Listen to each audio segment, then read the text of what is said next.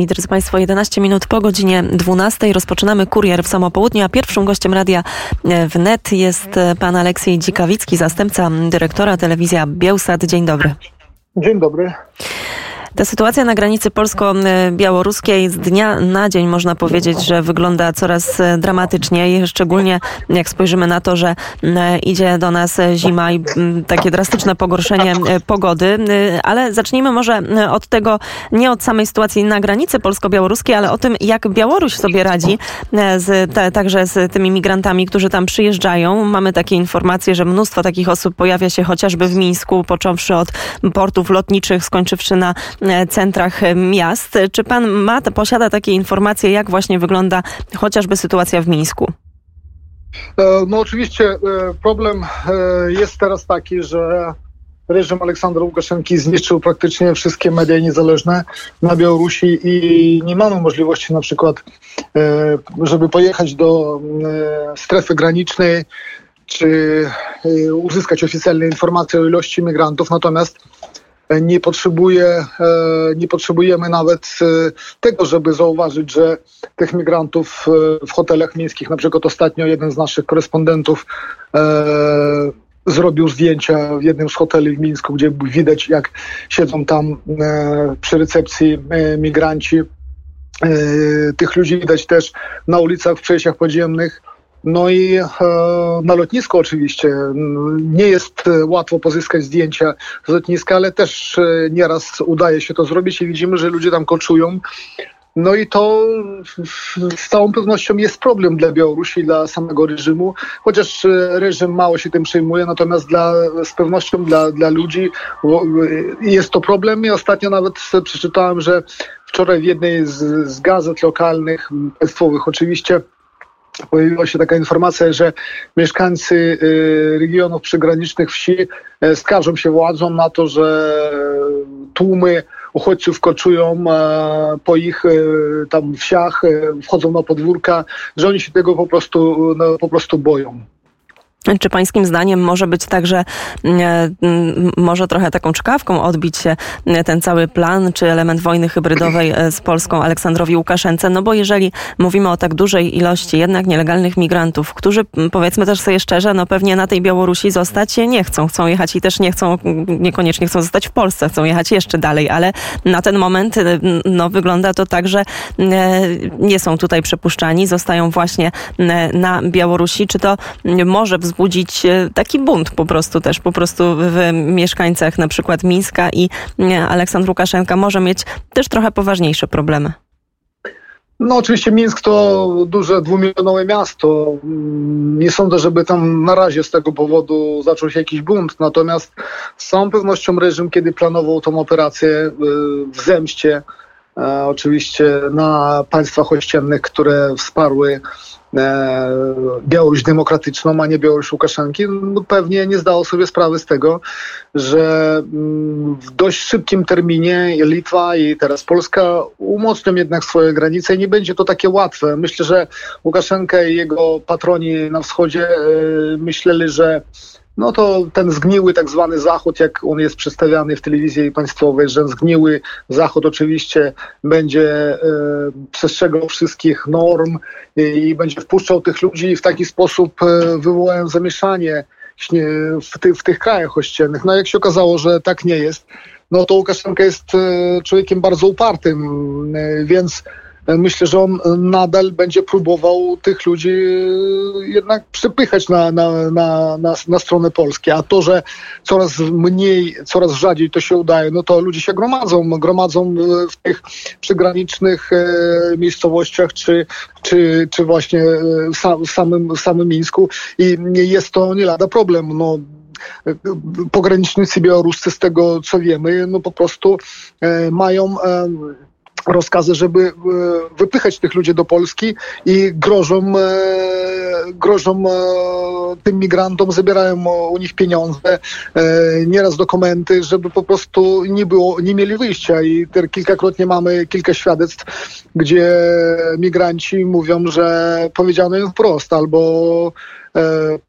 nie wiem, przy kolejnej będziecie próbowali, nie wiem, 20 razy ile, ile, ile, ile trzeba i albo przyjdziecie na polskie terytorium, albo grozi wam śmierć.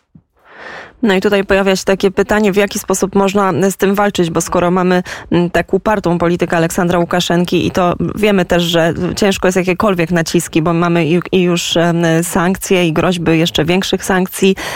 i tak naprawdę tych narzędzi, mamy takie poczucie, że tych narzędzi jest coraz mniej, żeby ten nacisk wywierać na reżim Łukaszenki, to może od drugiej strony, czyli informować tych ludzi, no bo oni pewnie nie za to płacą i to też często niemałe pieniądze, bo te informacje o tym, że to jest od 4 tysięcy euro do, do nawet 10 10 tysięcy euro za to, żeby już w ogóle się przedostać, prawda, tutaj do, na nasze tereny, może zacząć prowadzić jakąś politykę informacyjną i starać się tam tych ludzi uświadamiać, że to nie jest, to, to nie jest takie proste, że tak naprawdę nawet im grozi tam śmierć, no bo to są też te dramaty ludzkie, które się rozgrywają, prawda? Z całą pewnością, z całą pewnością, dlatego że e, ci ludzie po prostu zostali zmamieni e, reklamą tak zwanych firm turystycznych e, w tych krajach, tam gdzieś w Libanie, czy jeszcze gdzieś tam w Iraku, czy w Syrii, że za, za te pieniądze, a to no przyznajmy szczerze, to nie są małe pieniądze dla kogokolwiek, już tym bardziej dla mieszkańca Libanu, e, na przykład czy Syrii, e, gdzie toczy się wojna, jednak zebrać tyle tysięcy euro to nie jest takie łatwe. Ludzie sprzedają dobytek całego życia i później okazuje się, że coś takiego jest na granicy, że to wcale nie jest gwarancja. No to trzeba moim zdaniem po prostu najpierw, żeby Unia rozmawiała z przywódcami tych państw, żeby, żeby w jakiś sposób ograniczyć loty na przykład z, z tamtych państw e, na Białoruś. To jedno, a drugie drugie, trzeba pokazywać e, kadry, e, jak to wygląda, e, jak ludzie cierpią, bo najbardziej oczywiście żal tych, tych, tych ludzi, którzy, których Łukaszenka wykorzystał jako taką amunicję do, do, swoich, do swoich celów zbrodniczych i, i oni po prostu się męczą. Przecież zabierają im nawet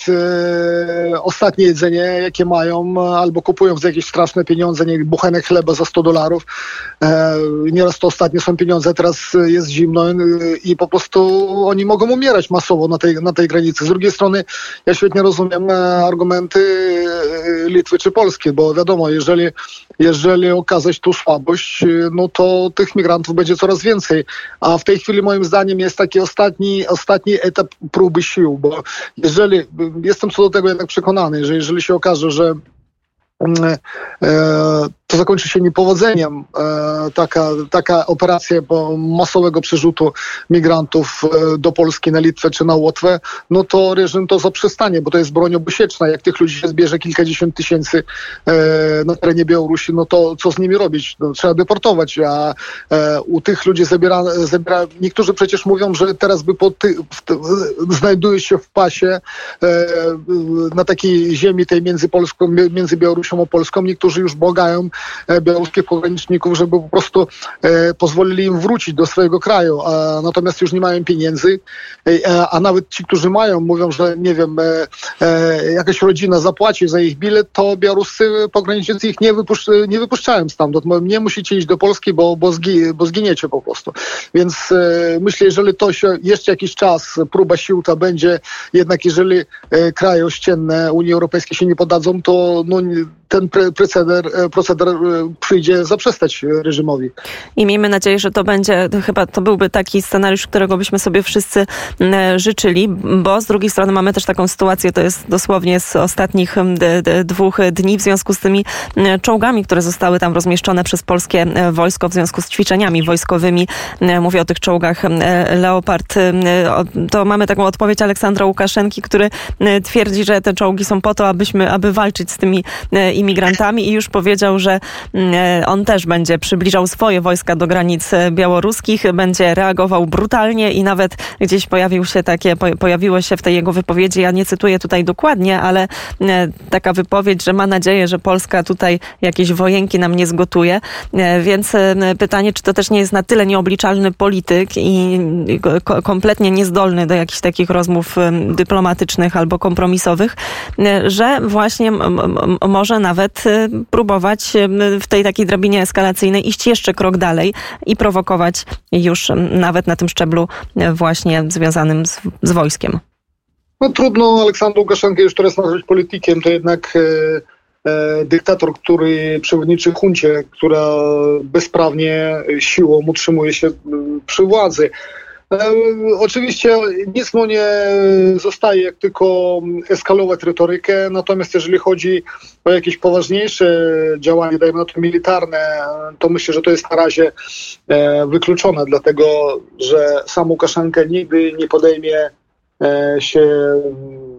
nie podejmie żadnej decyzji poważniejszej bez konsultacji z Kremlem, a e, to jest jednak, to by było ogromnie poważna decyzja. Nie sądzę, że